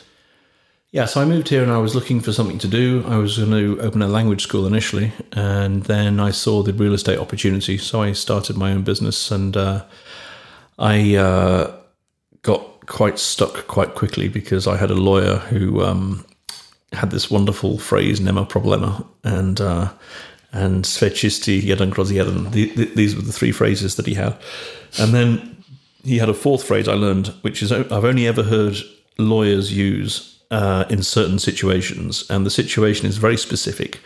the situation is when he's promised something is jeden kroz jeden nema problema, and then there is a problem. He has this one phrase. It's beautiful. It's called imamo problemcic. Diminutive, yeah. And I've never heard it, it it's actually it's actually a big problem. exactly. Yeah. So, and I'm still 17 years later dealing with some of those problems. Um, but then, so yeah, I started my own business uh, with real estate, and that's how I started. And I was basically I was living on on Hvar, and then we had uh, we you know had our first child, second child, and and then the crash happened. And it was uh, how do I feed the family? What do I do and stuff? And I didn't really speak good enough Croatian, and and so I uh, started writing online because I, I, I, have never been a trained writer or never been a journalist, but I'm, i know I'm quite good with words. But you wrote two books. But I wrote two books and two guidebooks, yeah, and yeah. Um, and uh, fifty thousand blogs. but um, and uh, I just uh, I started writing for this portal in in Croatia, in Canada, and then Google hammered them one day with the uh, algorithm update. Um, and so then I started my own blog. I, I realized that on Hvar, there were five tourist boards on Jelsa, Vrboska, Starigrad, Sučuraj, and Hvar town, and they didn't speak to each other. And so I thought if I could do one blog for the whole island and call it Total Hvar, um, maybe they would give me some money to do that. Maybe I could make some money from uh, from businesses, from commissions. And so uh, I went to the tourist boards and they told me that it was a brilliant idea. I had their full support. So when I said, "How much money does that mean?" and they said, "No, no, no, we said full support, not financial support," and that was uh, that was one of my first lessons about doing business in Croatia. So. Uh, and and then I did you know total split, and then uh, we, we Total Inland Dalmatia, and we did, we did Dubrovnik and Korčula, and and in 2015 I started Total Croatia News because I realised that even though we were in the European Union, we didn't have an English language news portal for Croatia, so I started it, and uh, it's been incredibly successful, um, and uh, we've done a lot of uh, a lot of good things. I think we've been in the international media a lot. Uh, last year, we brought ABC News to Dubrovnik. Uh, mm-hmm. They did six stories on uh, ABC News, including Good Morning America for 12.5 million people. Um, I brought the New York Times to Hvar uh, mm-hmm. and things like that. And it's it's a fun project, and I, I have a great team. we now have uh, I'm not I'm not running Total Croatia News anymore. It's it's it's been taken over by, by, by my team, and we've got some great interns coming. We're bringing some people back from the diaspora, and it's uh, we're doing some re- really really interesting stuff. I'm I'm really proud of it. But you also have a new project, Total Croatia. Yeah, I, I realised that um, as much as Total Croatia News is fun, it doesn't really pay very well, uh, especially if you're criticising the uh, institutions of the country. Um, and I, have learned a lot about the Croatian media and the way things work in this country uh, since I became more vocal in my criticism. Um, and so I realised that when I when I got these two lawsuits from the National Tourist Board, that uh, it finally motivated me to finish a project um, that I'd been I'd started a couple of years ago, and you know my wife Miranda encouraged me to to finish it. And uh, we decided to, rather than try and work with tourist boards or the National Tourist Board, why don't we just do what they, they should be doing and do it much better and do it in a commercial way so that we can give really good information to tourists in their language and we can work with the best private businesses and we can develop our own ideas privately such as this korean idea i've just talked about such as religious tourism in ludbreg i've just talked about and, um, and, and take it forward. So so I started. Uh, it's called total-croatia.com. We had a press press conference last week in uh, in Dubrovnik with uh, Krešo Matson was, was there with me at Lazareti. Mm-hmm. And so far, the response from uh, private businesses has been amazing. We've got uh, agreed partnership deals with uh, the Hilton for Zagreb, uh, uh, Falkensteiner Punta Scala for uh, Zadar, uh, Sunshine Hvar and Hvar, Sungard Dubrovnik and Dubrovnik um, almost there with Valamar, um, and uh, you know, and several other big names are coming on board, and it's great, you know, uh, because suddenly you're working with the private sector, with everybody who has a really good um, interest in developing tourism and earning some money and doing a great job. And we're also working with small, local, um, authentic pro- tourism providers as well and we're doing it in different different languages. We're already ranking really really well um, in Norwegian, in German, in Spanish, and Polish, and uh, I think it's it's it's got the potential to become the most uh, important uh, tourism portal in Croatia. It's like one stop uh, point for anything you want to know about Croatia. Yeah. So, so, so for example, you know, it- From COVID to currency. Uh, Yeah. So you know, it basically answers the questions that tourists are asking in their language. So how do you get from Split to Dubrovnik via Neum? Uh, can you use euros in Croatia? Um, where can I buy Croatian olive oil online? What's the best wine to try when I'm on holiday? You know, can I take pets on the catamaran to Hvar? Can I smoke on the ferry? You know, th- these are things that practical stuff that people want to know, and we've done the website in such a way that um, that it answers these questions, and it's been built superbly. Um, and we're just killing it on Google search, killing it. You know, we have very very practical guides on how to cross the border from Slovenia to Croatia, from Bosnia to Croatia. We're number one on Google for that already. Um, so yeah, it's, it's it's a great project, and I've got a great team. And uh, the feedback we've had from people has been uh, unbelievable. And uh, apart from uh, our most popular article is the uh, our daily travel update, and within 48 hours of publishing it, we were getting 1,200 Google searches a day just on that article. uh, COVID related. Yeah. yeah. Um, and our most popular article, apart from that, is I wrote a really long piece um, about living in Croatia, the realities as a foreigner after 18 years, the good, the bad, and the ugly, with the message that it's not perfect, but come. And we had that translated into Polish, and within a week, we'd had 10,000 Polish people had read the Polish version. Because people want the information, and if people get the information, they'll come. And if you don't give them the information, they won't come. It's that simple. Exactly. And especially now, I think the coronavirus crisis will uh, uh, make it faster so for many people to become digital nomads. It will, and and then and then I go back to that slogan: Croatia, you're safe, authentic, lifestyle destination. Those are the three messages we need to hammer home again and again and again. This is a safe country, great lifestyle, and there's lots of incredible, authentic stuff to do.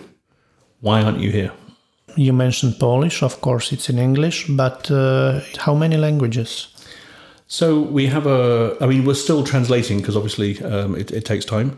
But uh, all the core, all the main pages will be in uh, English, French, German, Italian, Spanish, uh, Portuguese for the Brazilian market mostly, uh, Dutch, uh, Norwegian, uh, Polish, Slovakian, Slovenian, Czech, Hungarian, Russian, Ukrainian, uh, Korean, Japanese, and both versions of Chinese.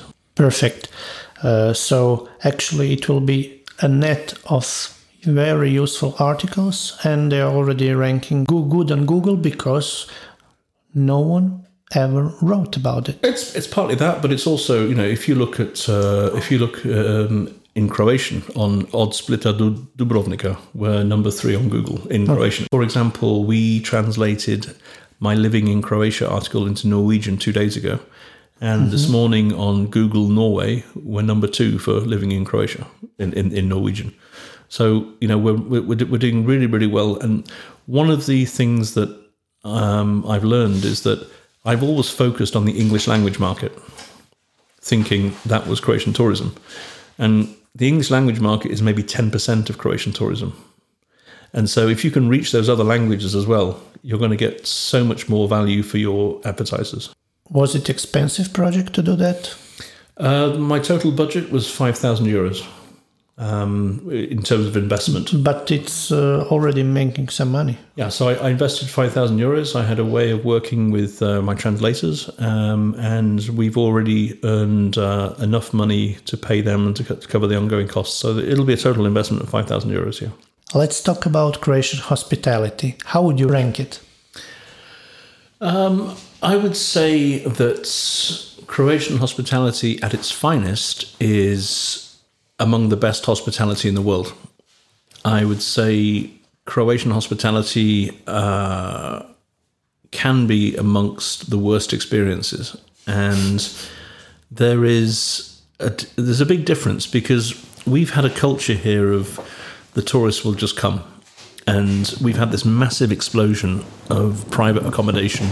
And people now rather than working they're just taking you know converting apartments and and renting and there's just this assumption that yes, maybe I can renovate the bathroom, put new kitchen in, or not, because the tourists will just come. And so there has been a culture, I think, of uh, fairly average customer service because, I mean, the, the, the, famous thing is send the money, just don't come. And this is this is one yeah. of the things that's, that's famous about Croatian tourism.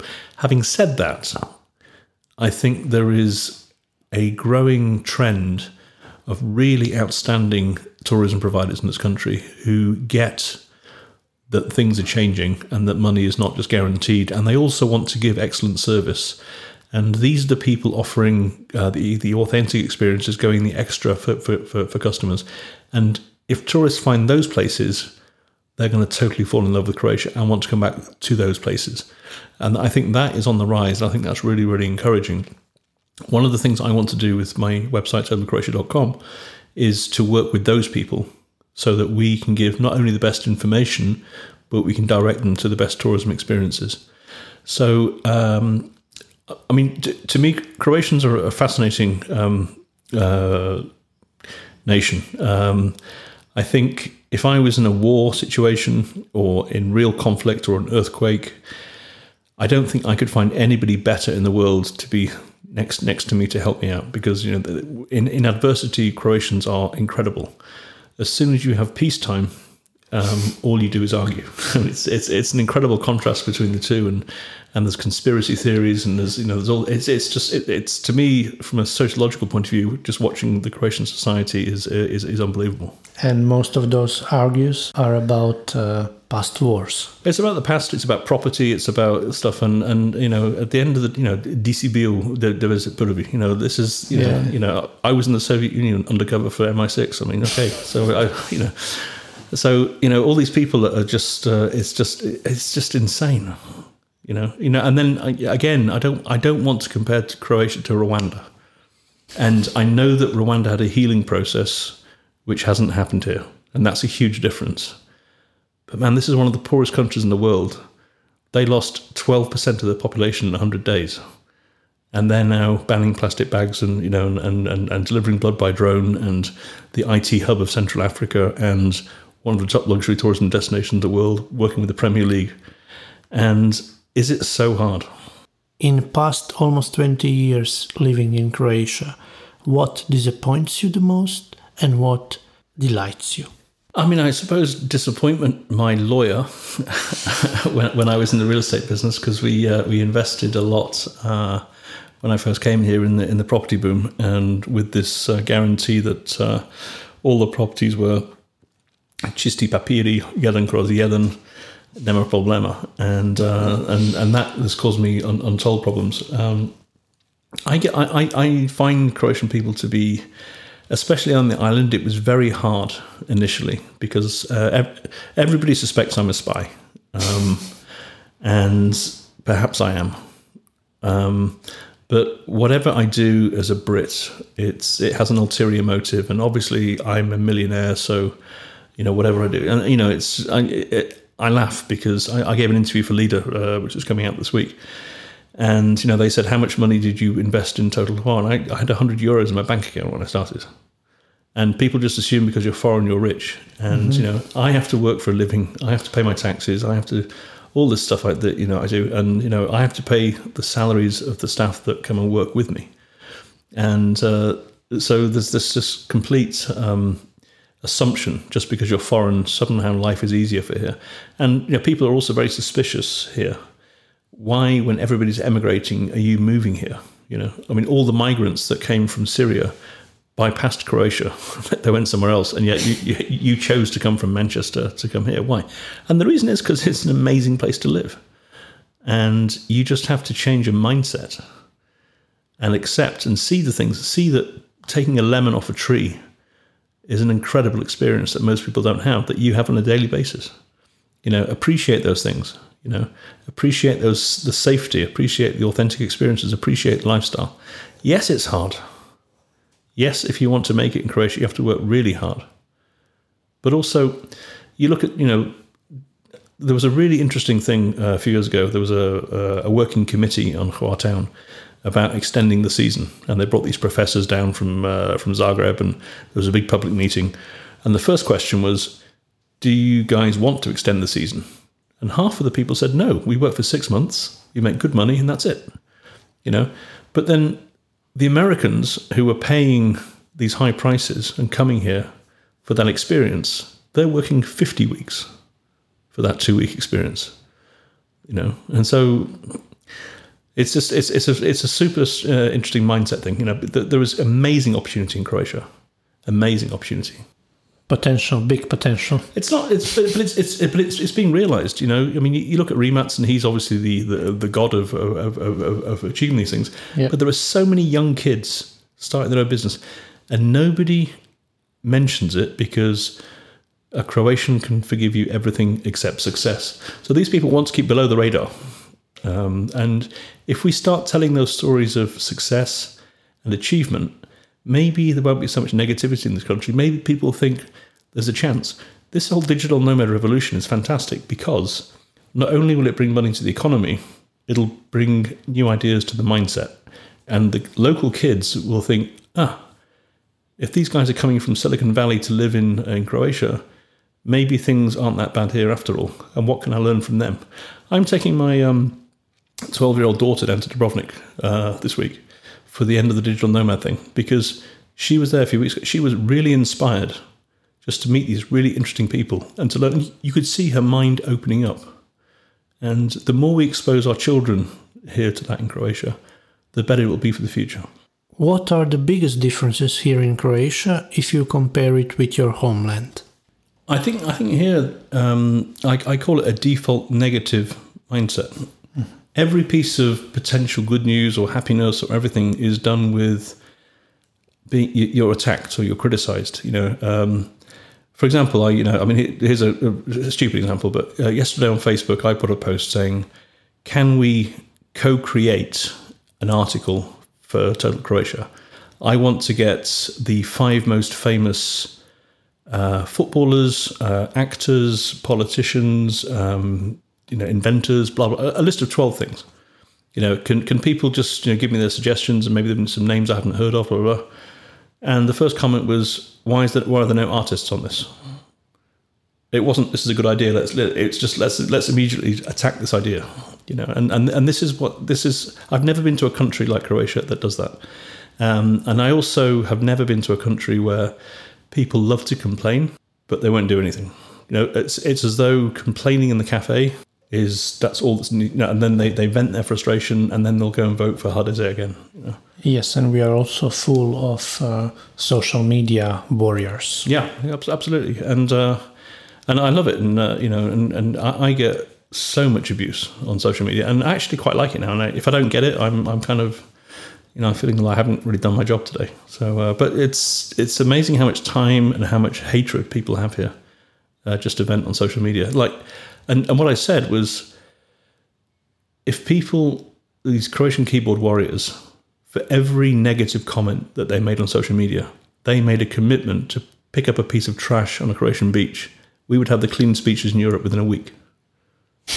So it's it's great to complain, but do it in a constructive way, which is what we do with uh, with tourism.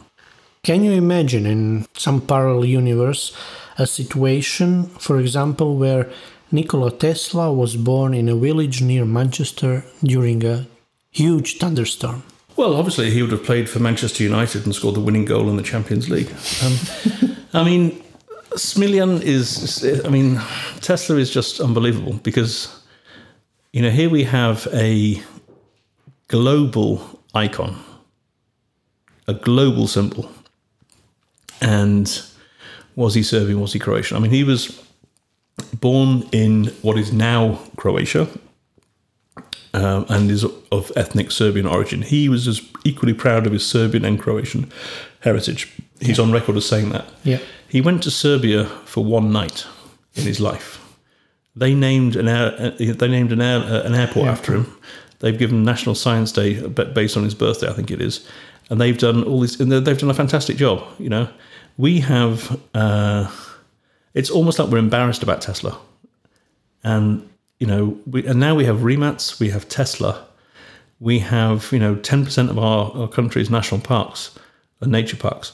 We have a beautiful, beautiful coastline. We have this amazing, authentic, safe lifestyle destination plus the parks, plus the Tesla, plus the the green stuff, plus you know, plus Rimac. It's just an unbelievable branding opportunity, and you know, Tesla is a global global name. Did, I mean, did you know that uh, Elon Musk's mum was on the Nikola Tesla electric car rally uh, five years ago? I think I read an article you, uh, Pro- you pro- mentioned. pro- yeah. Probably yeah. I wrote, yeah. But you know, here was Elon Musk's mum driving a Tesla around the land of Tesla, and nobody noticed. What I would do with Tesla, because if you look at, there's going to be like I think 21 million electric cars in uh, in Europe by the uh, 2030. So it's a it's a projection. You know, I would build a temple of Tesla at Smiljan. I would make it the Old Trafford or the Bernabeu uh, place to come, and I would have you know a visitor centre. I would have an education centre because this is a unique thing that we have. We have the birthplace of this whole movement is here, and you know people will come.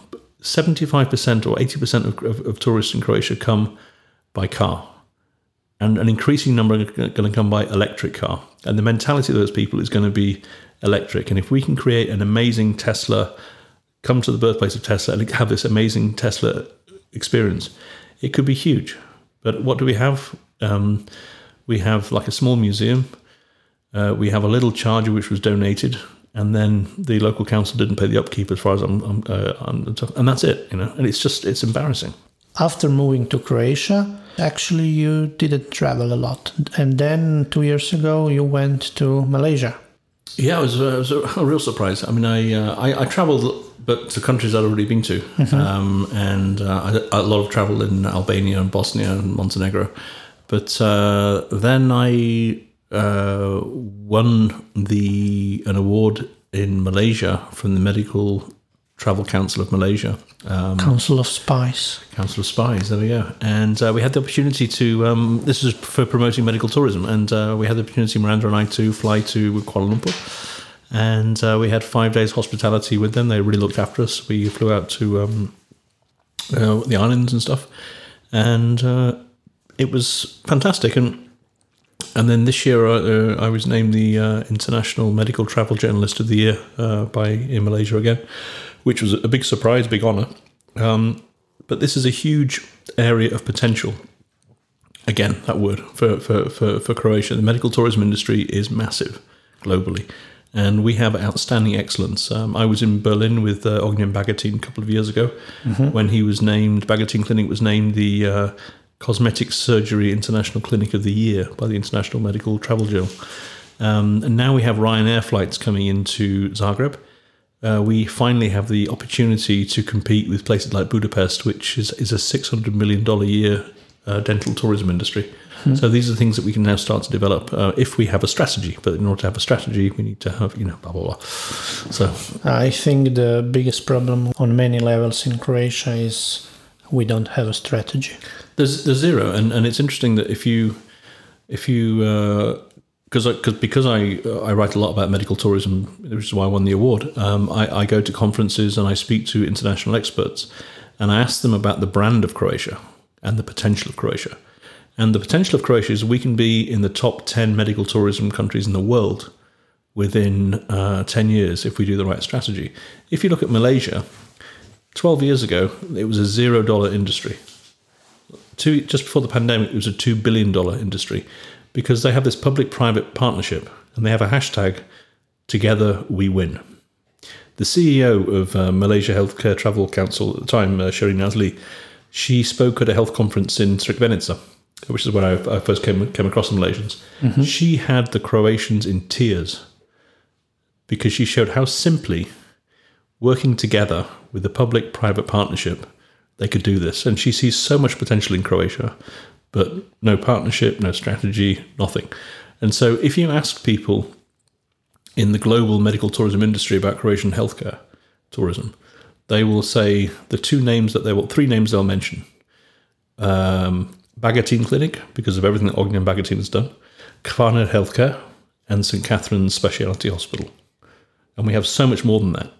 But nowhere will you hear about the brand of Croatian medical tourism. And it's, it's outrageous.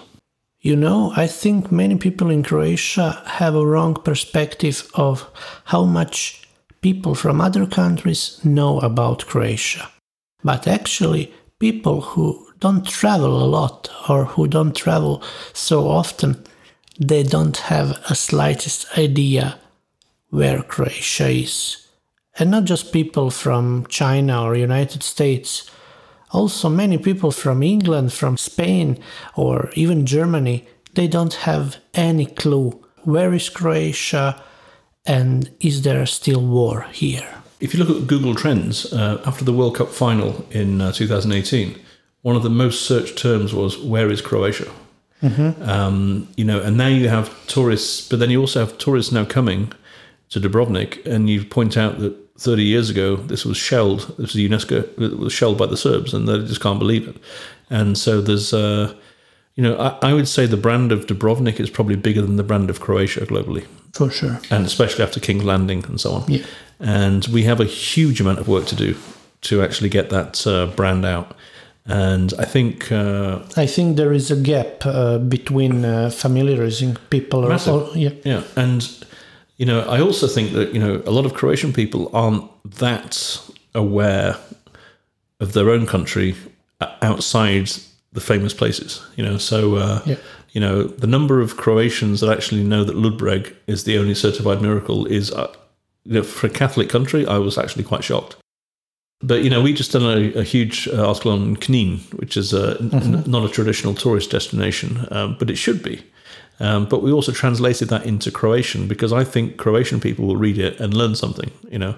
And uh, you know, the number of people that have never been to Slavonia is really surprising to me. I, I know people don't have money to travel, like like say I, I did in the UK, but you know, the number of people that uh, talk about Vukovar and the you know on on on on, November the eighteenth, everybody's Facebook uh, thing changes, but they don't actually go to Book Vukovar and actually pay their respects that way. I, I find that quite quite strange.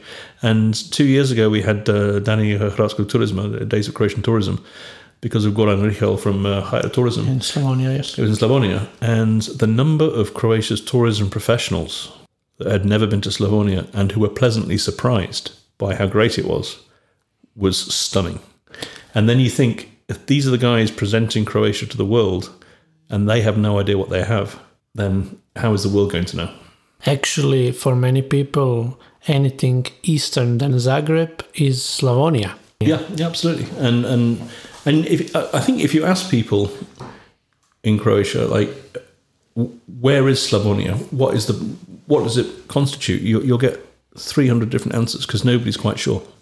What was the most embarrassing moment that happened to you in Croatia, but also during your travels?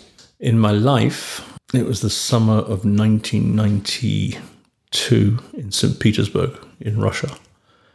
Uh, I was living in an apartment with a very lovely Scottish girl, um, Fiona, and uh, we were not together, which was uh, my great regret. Her at the time. choice. Her choice, let's say. Uh, and it was a Sunday morning, and I was working in bed on my computer, and I had no clothes on. And the telephone rang, and her friend Steve had just come on the train from Odessa uh, in, in in in Crimea, and wanted us to collect him from the train station. And uh, I had loads of work to do. It was a Sunday, and I said, and I had the car, and I said, okay, I'll come and collect him. We'll go together but I'm not going to get dressed. I'm just going to go and then come back, and then you can go off to the cafe, and I'll stay and work. And so, so I put my uh, my bathrobe on. Now I have to explain that my bathrobe was a gift from my mother when I was 13 at the boarding school, the internat, where I, uh, where I was educated by Jesuits. And when I was 13, it, it fitted me quite nicely. But when I was 22, it was uh, a little bit short. But anyway, so I got into um, it. It covered the essentials just. And so I got into the car and we drove to the train station. And just before the train station, there was a uh, a no left turn, and the train station was just there. And so I went round to look for another way, and I came back to the same place. And in front of me was a taxi, and the taxi turned left. And I said, "Ah, then if the taxi can, so can I." So I turned left, and there was a policeman, and the taxi drove past, and I got stopped. And uh, Fiona said, "Sorry, uh, officer, nothing to do with me. I'm in the passenger seat. Can I go to the train station? My friend's waiting." off you go. So I was there with this 13 year old uh, bathrobe, and uh, he asked me for my papers. And of course, I didn't have any papers. So then he told me to come to the police station. And uh, I tried to explain that I was in my bathrobe that my mother had given me nine years ago. And he didn't care. So I said, I can do this. So I came out and I went to the police station, past the prostitutes and the drug, drug dealers and everything else. And everyone was just staring at me. And uh, he told me it was like a 200 ruble fine, which was about $3. And I said, oh, I left my wallet at home. And he said, Well, does your girlfriend have uh, any money? And I said, Well, she's not my girlfriend. But, uh, and he said, Well, I said, She's at the train station. And he said, I will, I'll go and ask her. I said, Yeah, but he says, I don't care. So I said, I can do this. So I went down to the uh, street, and it's actually one of the biggest streets in St. Petersburg. It's five lanes of traffic either way. And of course, the little man was red. So uh, I was standing there, and everyone was just staring at me. And uh, I learned that there are 22 platforms at St. Petersburg train station because I couldn't find her at all. And uh, and then finally I came back and she was there with by the car with this guy Steve who'd never seen me before. And uh, I asked her to borrow three dollars, and she's she's Scottish. She wouldn't lend me the money, but uh, we got there. So that was that was probably the most embarrassing thing. Uh, and in Croatia, I'm trying to think. Um, hmm. I think it was uh, probably I was doing a presentation to the tourist boards of Inland Dalmatia because uh, we had a portal total Inland Dalmatia, mm-hmm. and I'm not very good at presenting different things, and uh, so I, I had some I had my website was live, it was all and I clicked to link to a page to show this is the kind of stuff that we do, and Google. Um, cho- obviously chooses the adverts, and so it came up on this big screen, and then there was this thing about marrying Thai brides from Thailand and stuff in front of it, and everyone was, and and I, you know, obviously the, the you think I'm I'm googling Thai brides all the time, but a friend of mine who's in her sixties and who's uh, female, who's got no inclination for Thai brides, had the same advert on her, on her page as well when she opened it, so so that was fairly embarrassing, but not not as bad as the one in St Petersburg. But uh, maybe it was because in that region they Google it, so they serve ads because of the interest of the single guys there. Could be, could be. Imotski and brides, maybe. Yeah, yeah, yeah, yeah. So, gin tonic or beer? Huh, well, I, I'm I, am i am a big gin, gin tonic fan, I have to say. Uh, but uh, my I've I've drunk quite a lot of beer in my time, I suppose. Yeah. And do you remember any glass of beer or bottle of beer uh, not being perfect by the taste, but maybe the moment in. Yeah, I, I, I think, um, you, you, know, my. I, I'm not a massive connoisseur of luxury, of speciality stuff in general, uh, as, as my wife will tell. Um, you know, my, my only thing in Croatia is uh, I, I, have a thing when I order, and it's called um, Aberja, which is uh, anything but Žuja, is, is is is what I get because I, am really not a fan of Žuja. Although some of the beers from Zagrebačka Pivovara, like uh, and Nikšićko, are fine. Um, but in terms of uh, in terms of experiences, definitely Rwanda in 1994 because 1994 uh, we came there just after the genocide. There was no electricity, there was no water, there was no food there was no anything, but there was always, always somehow a case of cold beer, and there was this. Uh, there was this beer from uh, Rwanda, uh, from Zaire, from from from Congo, um, called Primus, and it was a zero point seven two liter bottle, which is like bigger, which is always gets my vote. And and then they had this Rwandese one called Mutzig, and, and those two I'll always remember because life was really stressful there. Um, but probably the most uh, two two beer experiences that I've I've really remember in my life was the first one was in. Uh, it's good if you remember. Yeah, yeah, no, generally. You know, um, the first one was in Munich when I was a student uh, in 1989 or whatever, and I was working uh, for the uh, in the summer the student service. So you would go in in the morning, and they would give you a job. And I had six days working in the Franziskaner um, brewery, beer factory. Mm-hmm. And my first job on the first day was to um, watch all the empty bottles come around the conveyor belt. Some were green, some were brown, and all the green ones I had to take out and put into a into a, a and and that was my job for the day uh, for seven hours. And then after about two hours, this They, they didn't tell you that you uh, are not supposed to drink. no, no, they, they, they only gave me the empty ones. There- there was one there. But then after two hours, this full bottle came in, in and and I and it was the sell by date was two weeks before, so I opened it, and started drinking, and within ten seconds, the uh, supervisor said. Englishman, what are you doing? I said, oh, sorry, sorry, sorry. He says, come here. I thought I was going to be fired. He said, if you want a beer, take a fresh one. And he just went to the production gave me a fresh beer. And then, uh, and then it was the most amazing six days of my life. Uh, German factories are not very efficient, you know, especially beer factories. But the second one was even more interesting. Is uh, I went to work as an aid worker in um, in Russia, and they sent me to uh, on the edge of Siberia to Yekaterinburg in the Ural Mountains. And my first trip was to a town called Krasnoufimsk, which um, had been closed to foreigners since before the revolution in 1917. And uh, I was actually the first foreigner ever to go there uh, in like almost 100 years.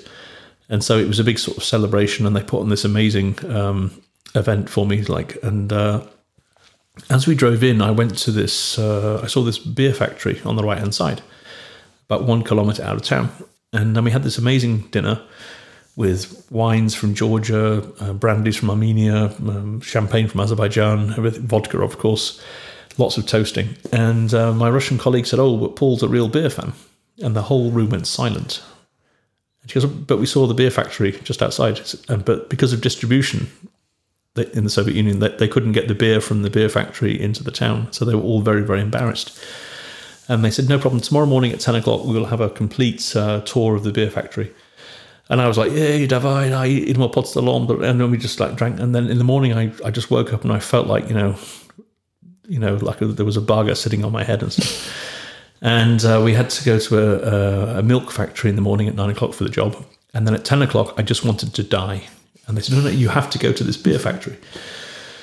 So I went and I was the guest of honor, and literally I just you know couldn't open my eyes, and uh, and they gave me this amazing tour, and it was it was run by a German whose father had been arrested uh, during the war uh, as a prisoner of war, and he'd married a local girl, and then used his beer making expertise to start this brewery, and this was his son now now running it, and it was an amazing tour of, um, and then we went up to the director's office to try the beer. And there were six of us in the room and the driver who had a really bad head said no no no i'm driving and my friend said no no no and the director couldn't drink on duty. And they brought this bucket of beer and they gave me this like half liter glass and uh, so i had to like scoop out the the beer like that and i drank it and i was like and then they made me drink four of them and then they brought the uh, Azerbaijani sh- uh, champagne out again, and then they put me in the back of the Lada on the way back to Yekaterinburg with th- three cases of beer, and I just li- literally it was the most oh, worst field trip of my life. What about food?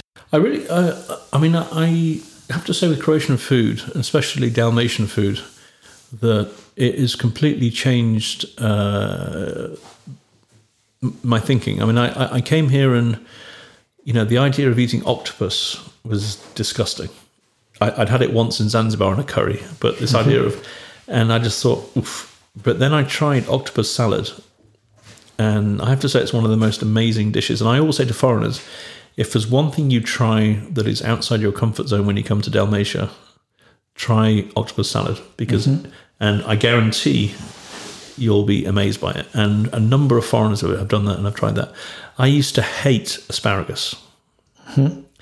but the wild asparagus that comes here and the way it's done, and it's just, you know, it's just phenomenal. It really is phenomenal. And what I love about about Dalmatia and Croatia is the freshness of the local product and how it's all very seasonal. Because in the UK, we go to the supermarket and you get a tomato 24 hours of the day, 12 months of the year, but you don't have any taste in it. You know, and you come here and the, the taste here is incredible. And, you know, I, I, I appreciated that when I moved here, but I appreciated it even more when I went back to the UK, having got used to this and then tried the stuff there. And I was like, what the, what the hell is this about? You know? So I really, really, really, um, appreciate that. I, I, I struggle with, um, with tripe. Um, and uh, in fact, I was, um, I was invited to a, a, a very special dinner uh, in, in the basement of O'Hara uh, Pizzeria a few years ago uh, by Matija Babić and a couple of others, and uh, it was a really really amazing gourmet experience, and I was really excited. And then I got given a plate of tripice.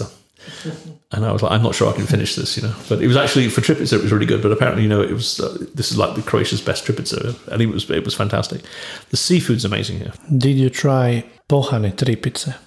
Uh, yeah, yeah, Yeah, you did? Yeah, Okay. yeah. yeah.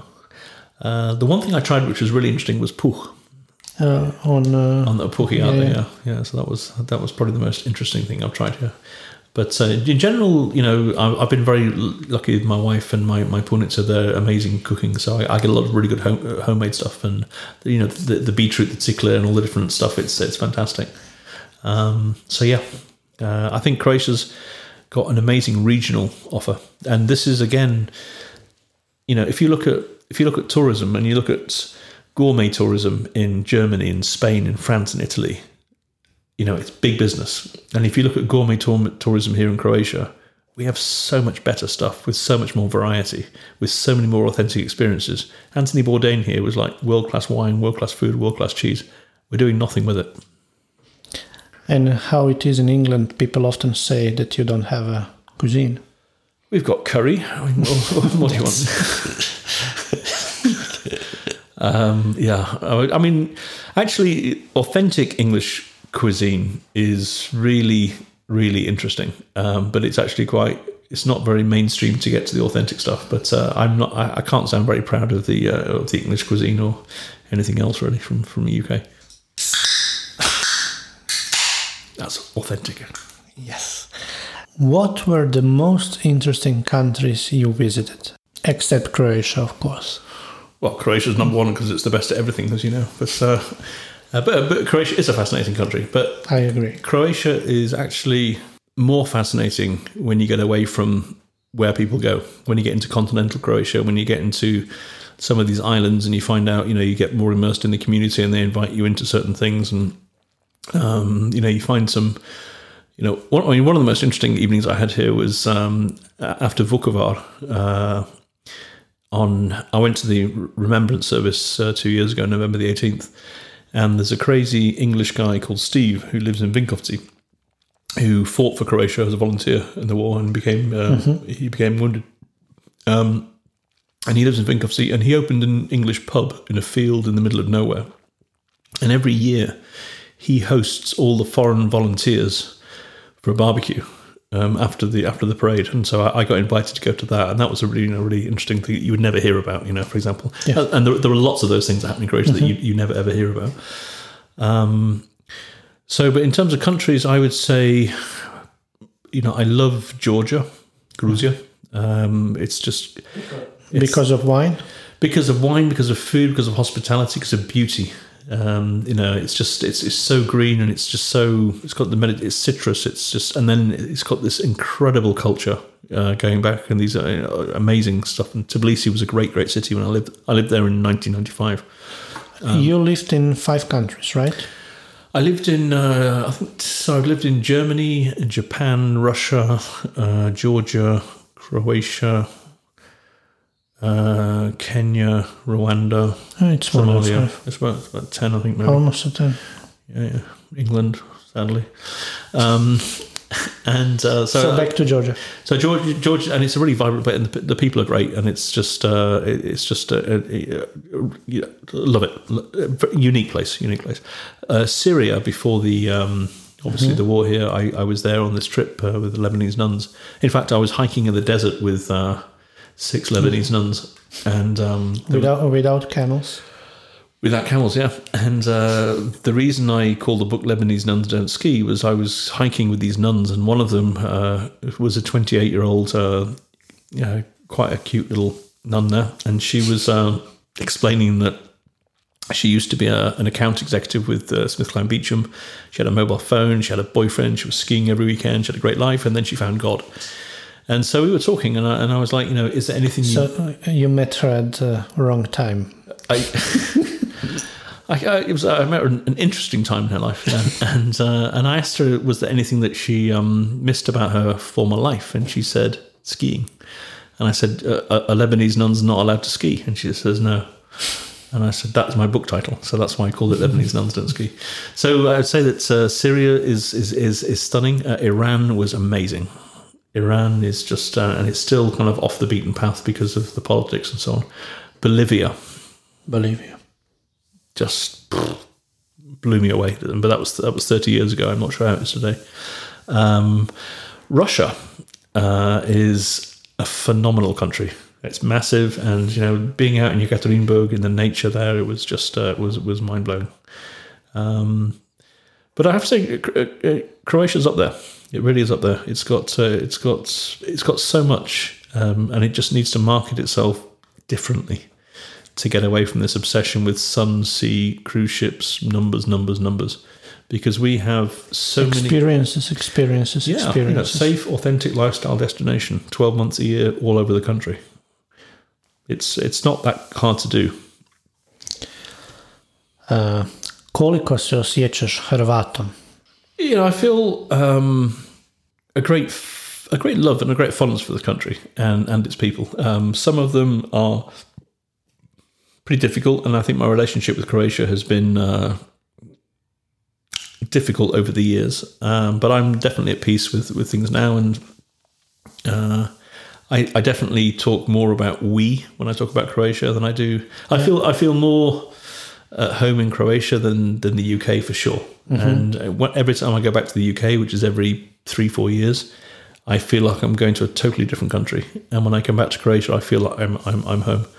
And uh, I think I'm you know, I'll never understand your mentality because you guys really are crazy. But I, I think I understand it better than most foreigners. Um, and I think that surprises a lot of people. What's the craziest thing about our mentality? Um, you're just so negative. Just so negative about everything. It's just, you know, and your ability to complain and just to put people down is just, you know, and then when it comes to football, you know, you can have you can have 550,000 people on the streets of Zagreb celebrating 11 guys kicking a ball around Russia. But when it comes to protesting for your democratic rights, no one is on the street. You know, it's like let's complain in the cafe and that's it. Or let's get on the keyboard warrior stuff. I find that I find that incredible. You know, let's comment on the index. Yeah, that's it, that's it. You know, and and you know, and when you write and, and the article, you know, the, the whole thing about articles is like you see a title, and uh, and the whole philosophy is kakvi su komentari. No one actually reads. It's, it's the title and straight to the comments, and it's just like, you know, it's it's it's amazing. Thank you, Paul, for this interview. Thank you very much. I think uh, we talked much about uh, the things you haven't talked before yeah. for Croatian media. Apart from my love of Žuja. Yeah. We covered your life from 18 year old till now there is a still a gap of five years, but probably that's the time when you went to school for spies. Absolutely. Um, sponsored by Mossad, but don't tell anyone. Okay. Thank you once more. Thanks very much.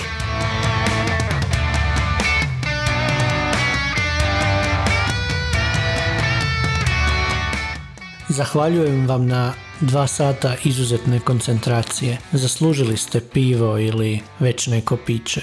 Pol i ja smo za vrijeme snimanja također slistili koje. Do neke iduće epizode, lijep pozdrav!